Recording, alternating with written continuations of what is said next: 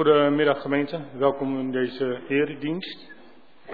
Volgende week zondag, 5 november, hopen we in beide diensten het heilige avondmaal te vieren. Wilt u het heilige avondmaal meevieren, maar u bent geen lid van onze gemeente?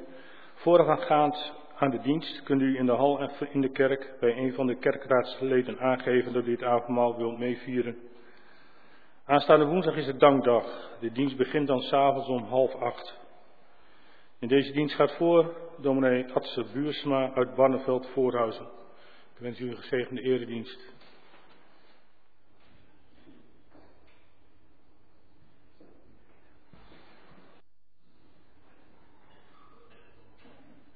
Ja, goed u uh, hier te zien. Uh, als ik wat zacht praat, mijn oren zitten dicht. Uh, en als ik met een ander aan het praten ben, dan is het alsof die achter een muur staat. Ik heb dus ook geen idee hoe hard of hoe zacht ik zelf praat. Uh, dit is goed? Goed, dank u wel. Laten we gaan staan en deze dienst beginnen.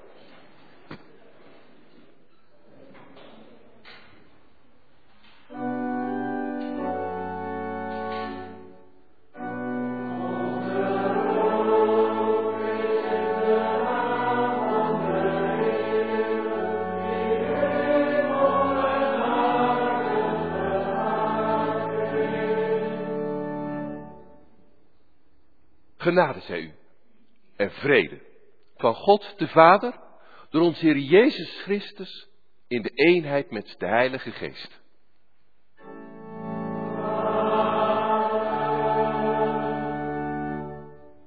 Laten we zingen uit de psalmen. Psalm 121 uh, op de manier van psalmen voor nu.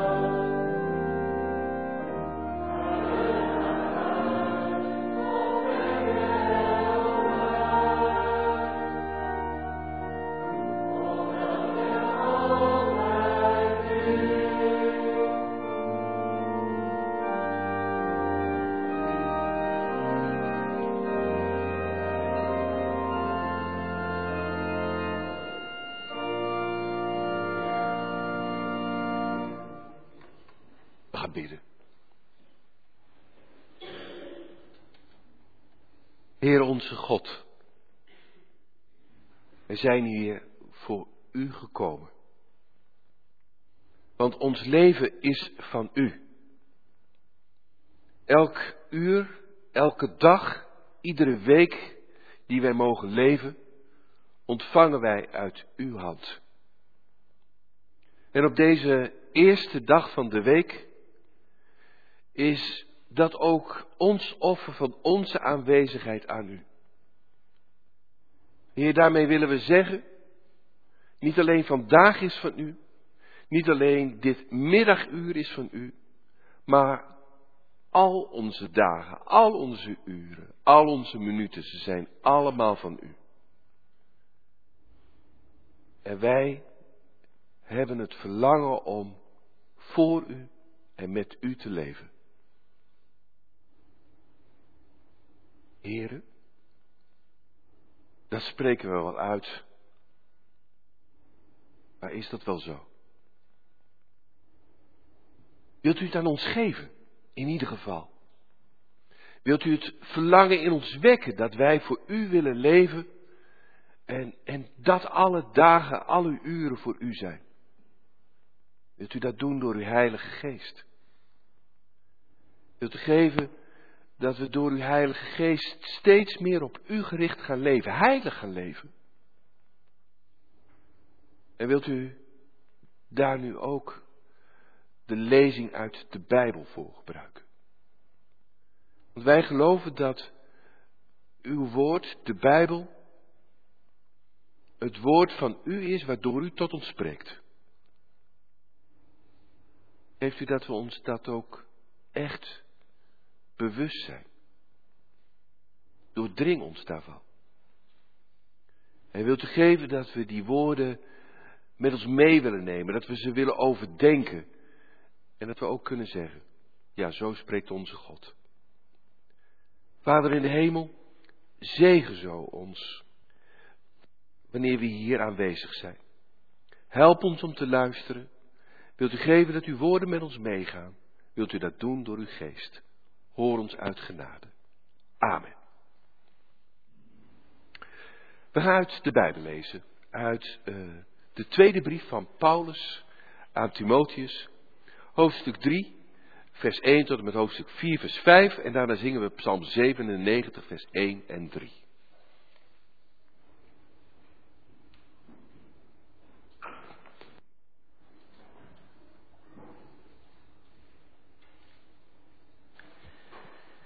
2 Timotheus 3 vanaf vers 1.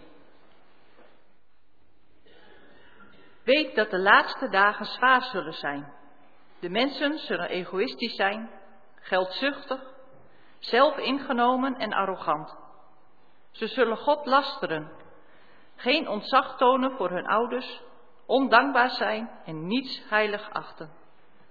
Ze zullen harteloos zijn, onverzoenlijk, lasterziek, onbeheerst en wreed. Ze zullen het goede haten en onbetrouwbaar, roekeloos en verblind zijn. Het genot zullen ze meer liefhebben dan God. Ze zullen de schijn van vroomheid ophouden, maar de kracht ervan miskennen. Keer je af van zulke lieden. Sommigen van hen komen de huizen binnen door zich op te dringen en weten het soort vrouwen in hun macht te krijgen dat zich gemakkelijk laat meevoeren door allerlei begeerten en met zonde beladen is dat allemaal wil leren, maar nooit in staat zal zijn de waarheid te kennen.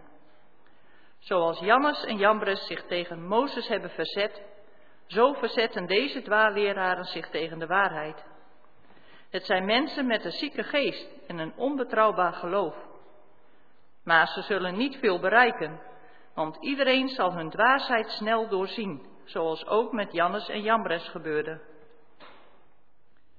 Jij daarentegen bent mij trouw gevolgd in mijn leer, mijn levenswijze, streven, geloof, geduld, liefde en volharding.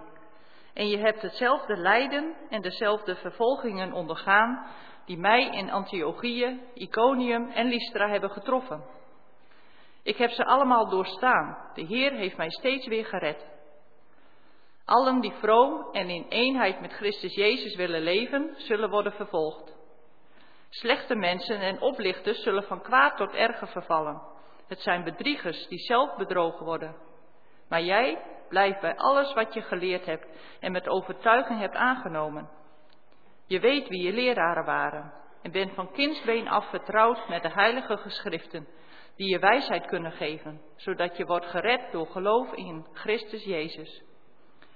Alles wat de schrift zegt is door God geïnspireerd en kan gebruikt worden om onderricht te geven, om dwalingen en fouten te weerleggen en om op te voeden tot een rechtschapen leven, zodat een dienaar van God voor zijn taak berekend is en voor elk goed doel volledig is toegerust.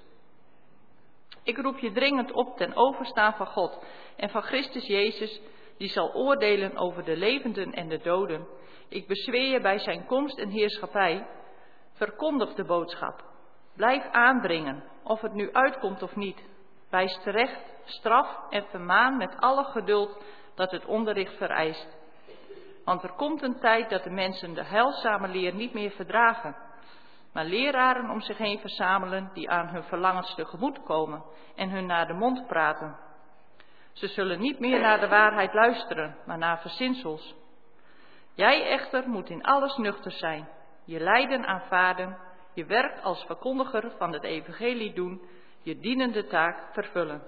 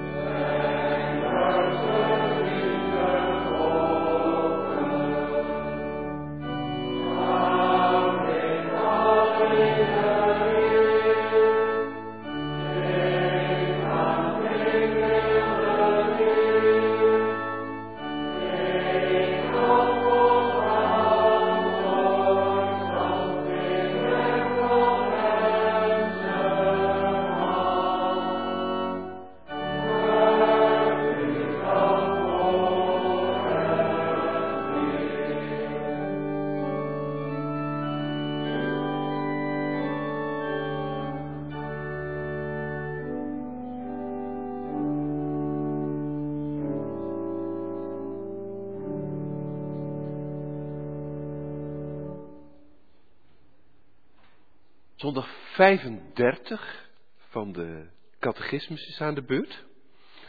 Daar uh, behandelen we de tien geboden en dan gaat het over het tweede gebod. En dan wordt eerst dit gevraagd. Wat eist God in het tweede gebod? Dat wij God op geen enkele manier afbeelden en Hem op geen andere wijze vereren dan Hij in zijn woord bevolen heeft. Mag men dan helemaal geen beelden maken? God kan en mag op geen enkele manier afgebeeld worden. De schepselen mogen wel afgebeeld worden. Maar God verbiedt dat wij een afbeelding van hen maken of hebben om die te vereren of God daardoor te dienen. Maar zou men de beelden als boeken der leken in de kerken mogen toelaten? Nee. Want we moeten niet wijzer zijn dan God. Die zijn christenen niet door stomme beelden, maar door de levende verkondiging van zijn woord wil laten onderwijzen. Straks na de preek uit het uh, liedboek, uh, lied 30, vers 1, 3 en 5.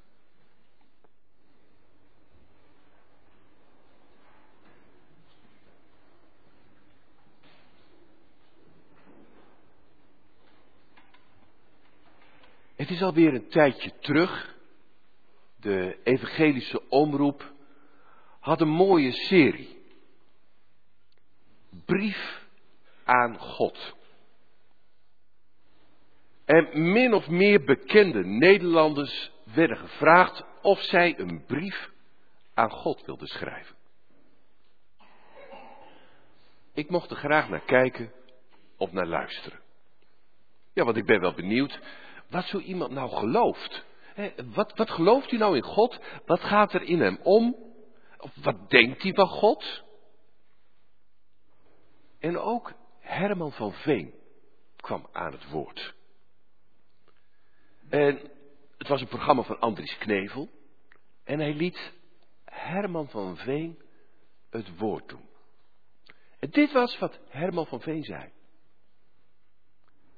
God is de wind die door je haar waait. God is de zon die je gezicht verwarmt. God is geen bijl. God is geen wet. God is geen standbeeld. God is geen oordeel. God is een vlok die op je hand smelt.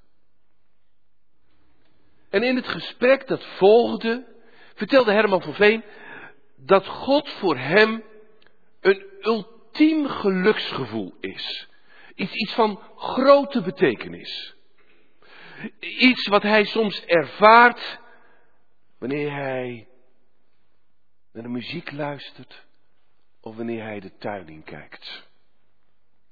Iets, iets onbegrijpelijks, met geen enkele beperking. God is alles wat je niet begrijpt.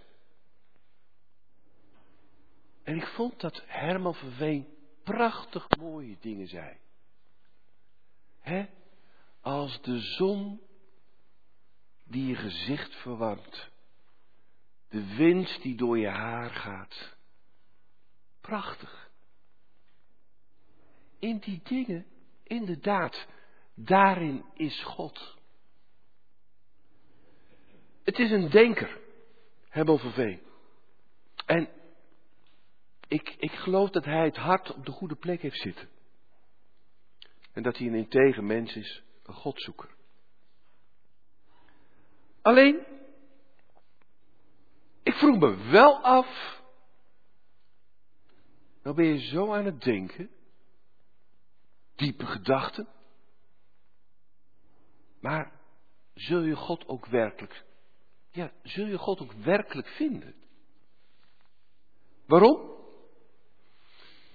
Ja, omdat hij op een gegeven moment zei, ja God, hij weet mij wel te bereiken. Heel goed. En ik geloof dat dat waar is. En, en hij zei ook dat God grenzeloos is. En niet te vangen. En ik geloof dat dat waar is. En toch kon ik me niet aan de indruk onttrekken dat de God waarover Herman van Veen sprak, vooral de God van Herman van Veen was. En daarmee ben ik bij wat God aan de orde wil stellen bij het tweede gebod. Waar gaat het God om? gebod spreekt over beelden. Ja, in, in eerste instantie. Maar ik denk dat het in het tweede gebod ten diepste om iets anders gaat. Het gaat erom dat je God aanpast aan wat jij gelooft. Of hoe jij wil geloven. Dat je God aanpast aan jouw ideeën. Hoe God zou moeten zijn. Aanpast aan wat jij nog kunt geloven. Aanpast aan wat jij goed vindt en acceptabel. In het tweede gebod gaat het om het creëren van een God waar jij iets mee kunt. Een voorbeeld daarvan is wat Israël doet met het gouden kalf. Wat is er aan de hand? Mozes is de berg opgegaan om daar met God te spreken. Maar Mozes is die berg op. En hij blijft weg. En blijft maar weg. Het is niet dat hij de volgende dag wel weer terugkomt. Het is ook niet dat hij die dag daarna wel weer terugkomt. Het is niet dat hij een week later terugkomt. Hij blijft meer dan een maand weg. Heb je die berg. En die mensen staan te kijken. Ja, er kan ook wel wat gebeurd zijn met Mozes. Hè, misschien is hij uitgegleden op een steentje. Ligt hij daar? En wat moeten wij nou? Want God sprak tot Mozes en Mozes sprak met ons.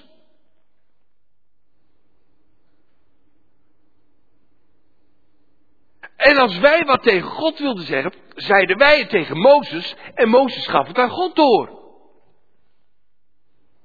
En nou zien we wel die wolk daar op die berg. Maar wat moet je daar nou mee? Een God die zich in een wolk omhult. Die niets meer van zich laat horen, want hij sprak via Mozes. Ja, wat kan je daar nou mee? En wat Israël wil, is contact. Hoe bereiken wij onze God? Mozes is weg. Er moet iets of iemand, maar zij komen uiteindelijk tot het idee dat het iets moet zijn voor Mozes in de plaats komen. En maken een beeld. Wij doen dat zoals de volken rondom ons het gewend zijn. En dat beeld symboliseert God. En via dat beeld hebben wij dan weer contact met God. En God kan in dat beeld, ja, intrek nemen en dan hebben wij God bij ons. Ze willen contact. Ze willen God met ons. En dat hoor je ook in een vraag. Hè? Ze vragen niet om een andere God. Ze vragen om God. Ze zeggen tegen Aaron, maak ons God die voor ons uitgaat. En hier op het schilderij zie je, terwijl Mozes van de berg komt, Israël heel blij zijn met dat beeld dat ze van God hebben gemaakt. Er is weer contact. Er was geen contact meer, maar wij hebben ervoor gezorgd dat er weer contact is met onze God.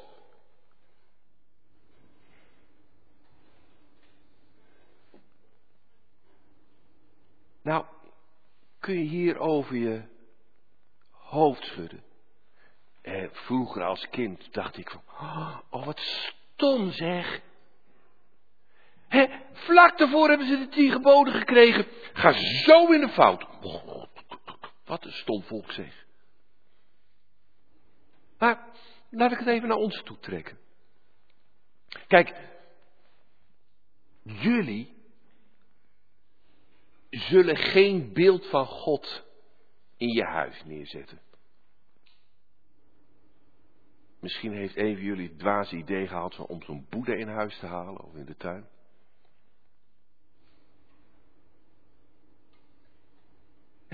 Wat dat betreft eh, is dit gebod, tweede gebod, ah, makkelijk. Dat zou ik echt niet doen. Ik ga, geen beeld van God in mijn huis neerzetten, uh, op de piano of zo, of uh, in de vensterbank. Dat ga ik echt niet doen. Makkelijk gebod. Ja. Maar als het gaat om aanpassen, als het gaat om een God creëren waar jij wat mee kunt, oeh.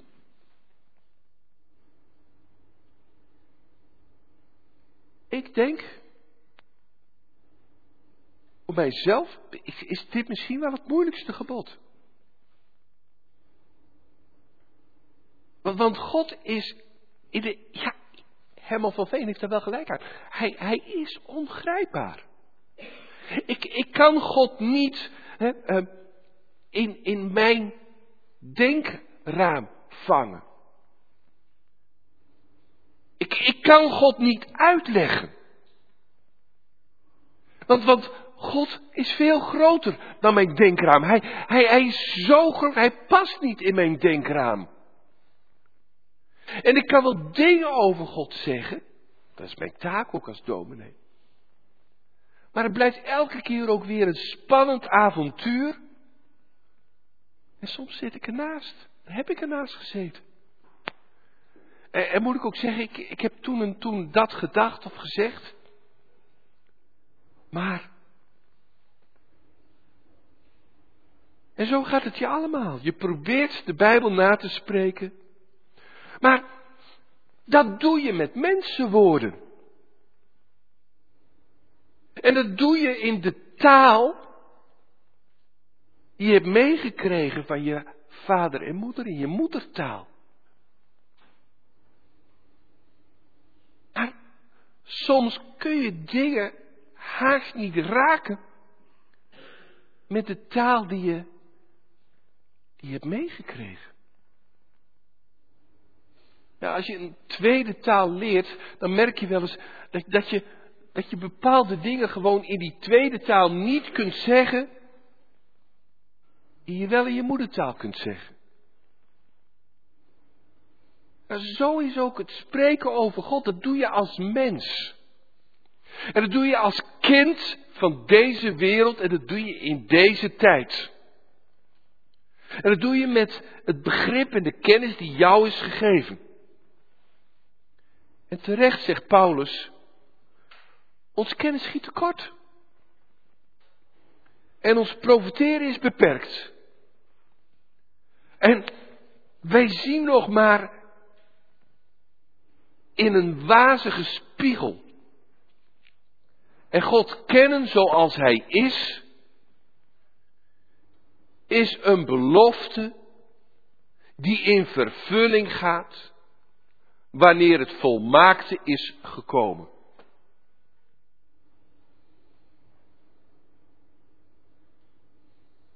Dus al ons spreken over God. Gewoon al het feit dat je mens bent en mensenwoorden gebruikt. Wees niet te zeker. En hou rekening mee dat je soms wel op je woorden moet terugkomen. Omdat jij mens bent. Daar komt nog een tweede bij. Je bent ook nog een zondig mens. Zonde in je hart. Tim Keller noemde ons hart een fabriek van afgoden. Wij maken naast God andere goden. En wij maken in ons zondige hart van God een andere God. Niet altijd bewust. En, en ik, echt, ik, ik geloof niet dat het altijd uit kwade wil gebeurt. Maar het gebeurt wel. Waarom? Ja. Soms omdat het je beter uitkomt. Soms omdat het je aanspreekt. Je wordt gekieteld in je denken over God en je denkt van, zou het toch niet zo kunnen zijn? Of, ja, omdat we denken dat de God die wij in ons hart hebben gemaakt, in ons hoofd hebben gemaakt, een meer aanvaardbare God is. Met wie we makkelijker kunnen leven. Voorbeeld. Heb ik daar ook een voorbeeld van? Nou ja, uh, God zoekt in alles het goede voor ons. Is het waar? Zeker waar. Maar wat kan ons hart ervan maken? Ik, ik, ik zat in een evangelische kerk. En wat zei die voorganger? God zoekt in alles het goede voor ons. Hij zorgt voor je brood, is het waar? Hij zorgt voor een dak boven je hoofd, is het waar? Hij zei van God zorgt ervoor dat het ons in materieel opzicht altijd goed gaat. Is dat waar? Hij zei, ik ben gek op auto's. God wil dat jij in een Aston Martin rijdt. Zo'n Engelse sportwagen.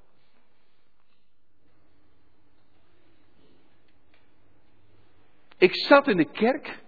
Ik moest mijn stoel vasthouden om niet weg te lopen. Want dat is niet onze God. Dat is de God die wij maken. Dat is de God die wij graag hebben. Want waar gaat het ons om? Het gaat ons niet om God. Het gaat ons om voorspoed. En God wordt dan een middel om voorspoed te krijgen. God wordt gedegradeerd tot een middel.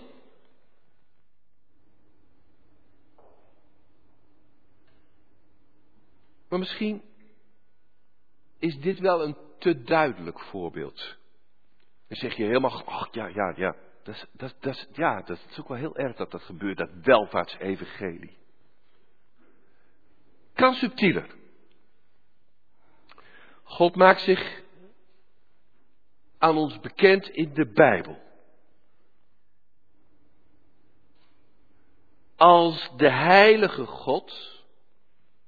Ja, dat is hij ook. En uh, Mozes moet zijn schoenen uitdoen. Wanneer hij aan Israël verschijnt op de Sinai, moet het volk zich reinigen. En wat maakt ons hart ervan? Pas maar op. Pas maar op voor die God. Want voordat je het weet, komt de vuur uit de hemel. En het verteert je. Je kunt je bij die God nooit veilig voelen. Want hij is onberekenbaar. Hij kan zomaar kwaad worden. Je kunt je nooit echt veilig voelen bij hem. Want hij is heilig en hoog verheven. Ik ben dominee in Barneveld. En in Voorthuizen. Hoeveel mensen in Barneveld is dit de God met wie ze leven?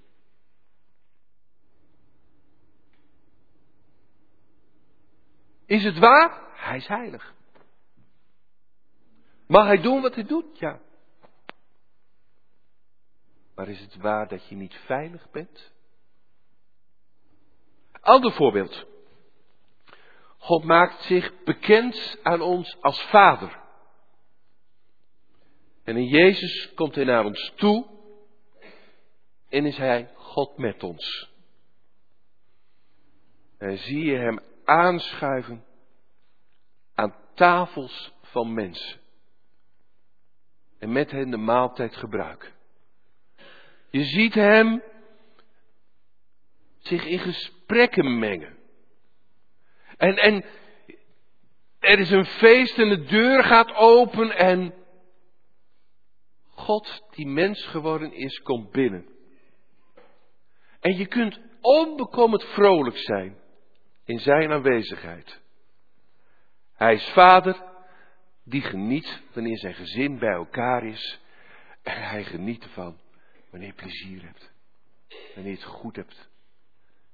En zegt van, zo heb ik het leven bedoeld.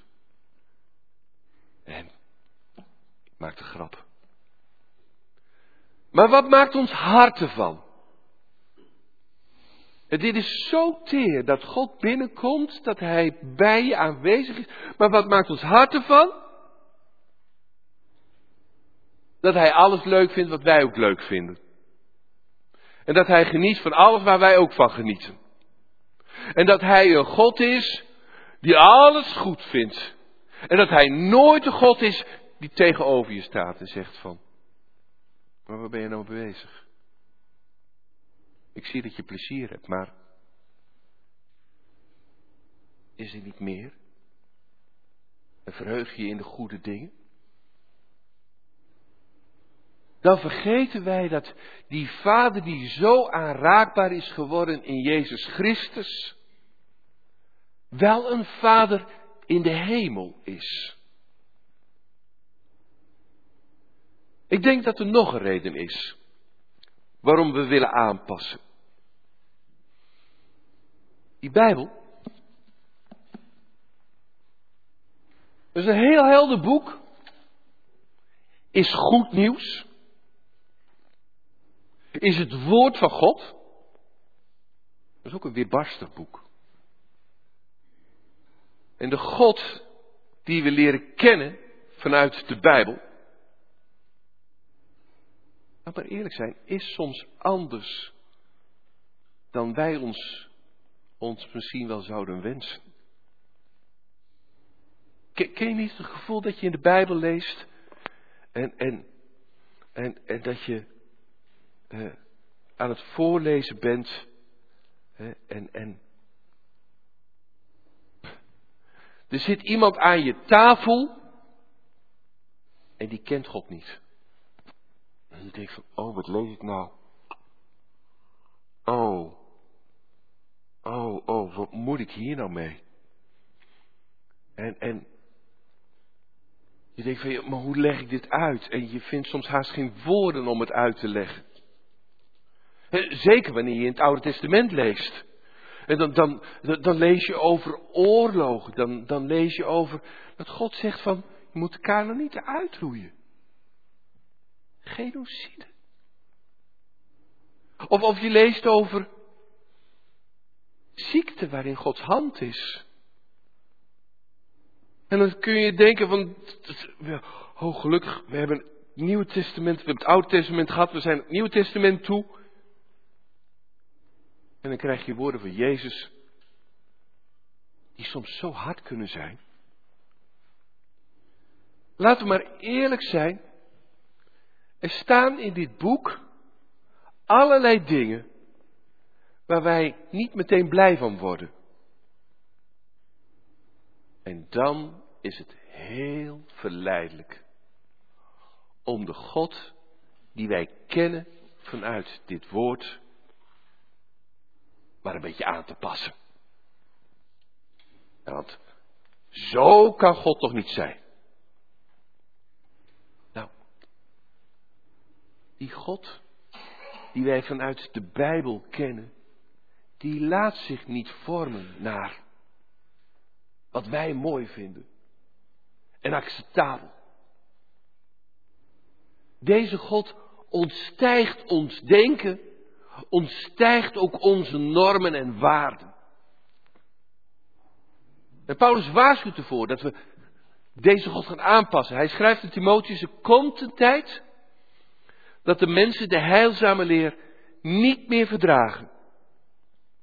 Maar leraren om zich heen verzamelen die aan hun verlangens tegemoet komen en, en hen naar de mond spreken. En dat is niet het enige.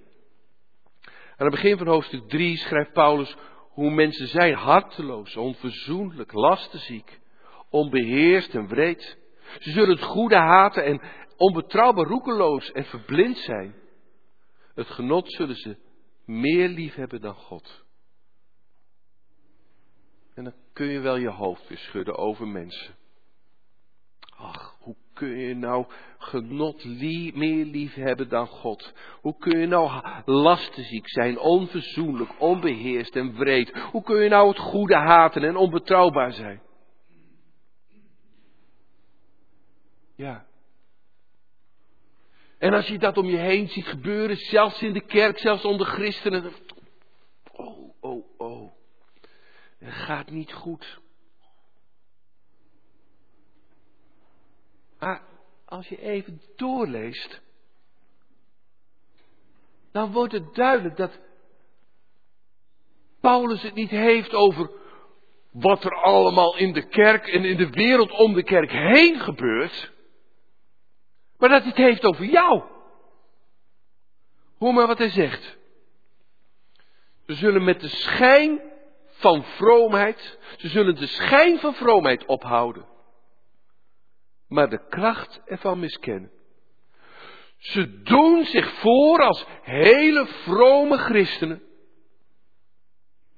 Doen alsof ze keurig leven, alsof ze recht in de leer zijn, orthodox tot en met. Maar ook zij passen God aan. Aan hun strenge regels aan hun oordelen, aan hun helderheid, aan hun zwart en aan hun wit. Het is een schijn van vroomheid, zegt hij.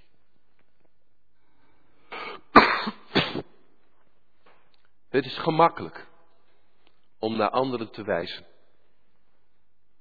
Maar als het om het tweede gebod gaat, wil ik je vragen om jezelf te wantrouwen. Ik ben maar mens. Ik heb een zondig hart. Ik ben geneigd om dat woord van God aan te passen aan wat ik vind.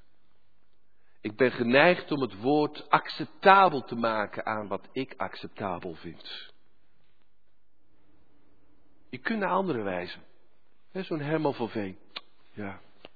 Laten we nou echt God zoeken. Of uh, je kunt naar andere kerken wijzen. Uh, vreselijk dat er kerken zijn waar vanaf de preekstoel wordt gezegd, staat er wel, uh, maar dat zegt Paulus. En wij denken er anders over. Ik denk dat jullie allemaal ditzelfde hebben gedaan. Het staat er wel, maar ik denk er anders over. Of je dacht van, ik vind dit en je las wat je vond in de Bijbel. Het aanpassen van God, van zijn wil, van zijn woord aan onze wensen, is dichterbij dan je misschien wel dacht. Die boodschap van God zal je troosten, zal je moed geven, maar zal je ook tegenspreken en zal je ook steken. God is vaak anders dan jij hem hebben wil. En persoonlijk, dit zijn voor mij de mooiste momenten geworden van mijn geloof. Dat ik zeg, ja maar u spreekt anders dan ik misschien had gedacht of gewild of gewenst. U ontstijgt mijn denkraam, u u laat u niet vangen in wat ik vind of wat ik zeg of wat ik denk of wat ik schrijf. U bent God. Het zijn momenten dat de aanbidding het dichtst bijgekomen is. De momenten dat ik zeg, ik heb het toen zo en zo gezegd. Maar het is anders, het is mooier, het is groter. Of soms ook wel. Het is harder. Vraag aan de Heer of Hij je zijn geest wil geven. En of Hij je verstand en je hart wil verlichten. En of Hij je wil geven dat je Hem mag kennen zoals Hij is. En of Hij je wil laten zeggen, Heer, U zegt het. U bent God en naar U wil ik luisteren. Ja, daar komt het op aan. Luisteren. Dat deed Paulus ook. En daarom zegt hij tegen Timotheus, verkondig de boodschap, blijf aandringen. Of het nu uitkomt of, of, of, of, of niet, wijs terecht. Straf en vermaan met alle geduld dat het onderricht vereist. Want dat is nodig. Om te voorkomen dat mensen het woord gaan aanpassen. Zich een eigen God maken. En zo de levende God kwijtraken. Wil je luisteren? En wil je je laten corrigeren? En wil je je mee laten nemen? Hè? In de gedachte dat wat je altijd hebt gedacht, dat het toch wel anders zou kunnen zijn. En, en, en dat het nog wel groter zou kunnen zijn. Luister nog eens naar vers 16. Elke schrifttekst is door God geïnspireerd en kan gebruikt worden om onderricht te geven, om dwalingen en fouten te weerleggen en om op te voeden tot een deugzaam leven. Onderricht krijgen. Steeds weer opnieuw. Zeggen, Heer, wat zegt u? Leren. Afgestemd worden. Fijngevoelig worden. Nooit denken, ja, ik weet het nou wel. Ja, de, wat, wat, wat hierover uh, in de Bijbel staat en wat hier de Bijbelse leer is, dat weet ik nou wel. En ik kan het je ook nog wel uitleggen. Nee, blijf leren. En zo kun je ook dwalingen en fouten weerleggen. En zo kun je ook iemand worden die zich kwetsbaar op zijn fouten laat wijzen. Zelf praat je jezelf gauw goed. En het valt je nauwelijks op. Maar als die Bijbel open gaat, dan merk je ook, hé, hey, ik word tegengesproken. Laat er bij je binnenkomen als je wordt tegengesproken. En, en laat het bij je binnenkomen als een ander je tegenspreekt. Laat het bij je binnenkomen als een ander zegt, maar heb je dat wel geoverwogen? En heb je dat wel gelezen? Zo roept het tweede gebod je op om jezelf te corrigeren in het kennen van God. Zo helpt het tweede gebod je verstarring in het kennen van God te doorbreken. En helpt het tweede gebod je te beseffen dat God steeds weer groter is dan dat jij dacht. En zo wil het tweede gebod een gemeente helpen om het verlangen te voeden om God steeds meer te leren kennen zoals Hij is. Amen.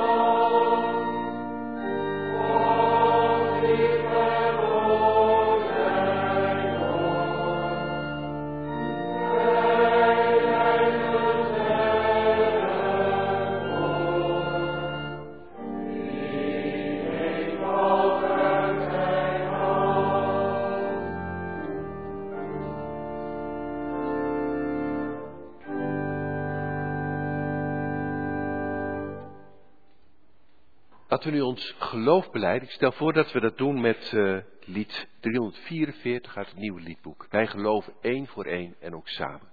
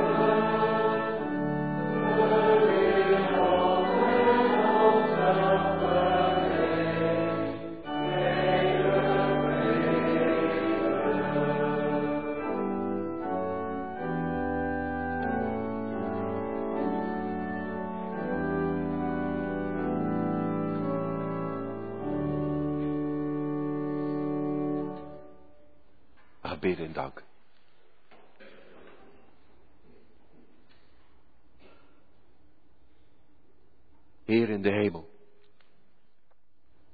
u hebt ons uw woord gegeven. En in uw woord leren wij u kennen, zoals u bent. In uw woord komt Christus naar ons toe.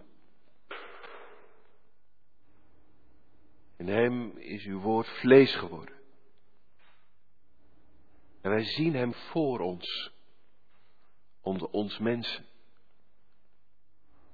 We zien hem over straten hier op aarde gaan. We zien hem sprekend met mensen naast hem, voor hem. We zien hem aanschuiven in huizen van mensen, onze huizen binnengaan. We zien hem op plaatsen waar we bijeenkomen om uw woord te horen in synagoges. En we willen u daarvoor danken dat u zo naar ons toe bent gekomen. Niet in een beeld van goud of zilver, maar in een mens van vlees en bloed. We willen u danken dat u in Hem, God, met ons bent geworden. En tegelijk, hoe kan dat nou? God zijn en mens zijn. Alleen daarin al wordt ons denken zo uitgedaagd. En is het zo moeilijk om daar goede woorden voor te vinden. Heer, iedere keer dat u over uzelf vertelt, zijn er dingen die wij kunnen begrijpen, kunnen volgen. Maar tegelijk komt er ook zoveel mee wat wij niet kunnen volgen, wat ons denken en ons bevattingsvermogen overstijgt. Dat kan lastig voor ons zijn. En tegelijk willen we u daarvoor danken. Want wie zou u zijn als wij u in alles zouden kunnen volgen? U zou niet groter zijn dan wij mensen zijn.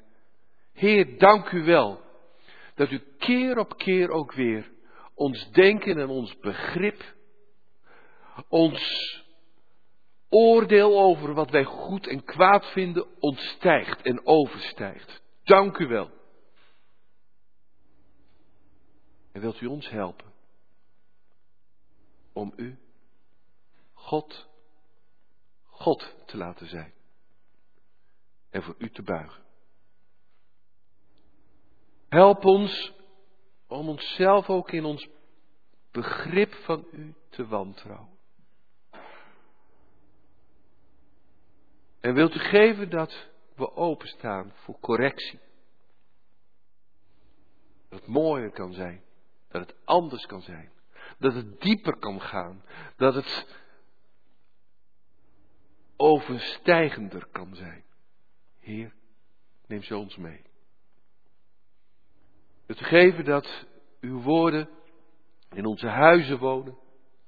Dat uw woorden in onze gedachten zijn. Dat uw woorden met ons meegaan.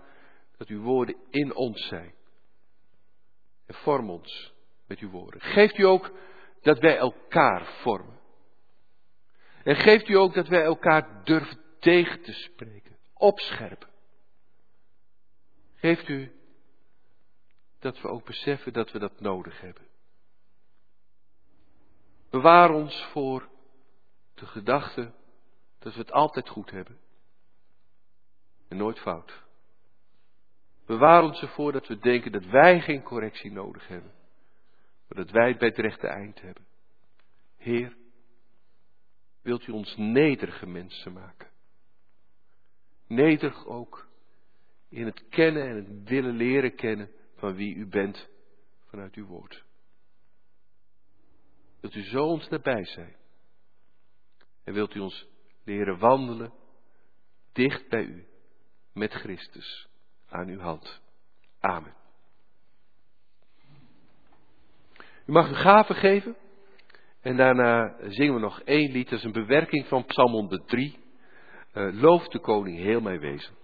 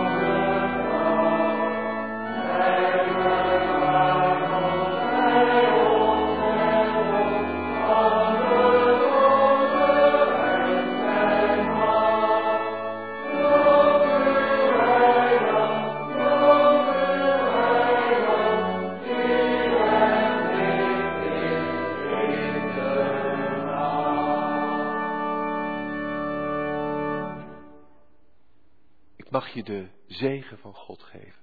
Ontvang die in geloof. De genade van onze Heer Jezus Christus.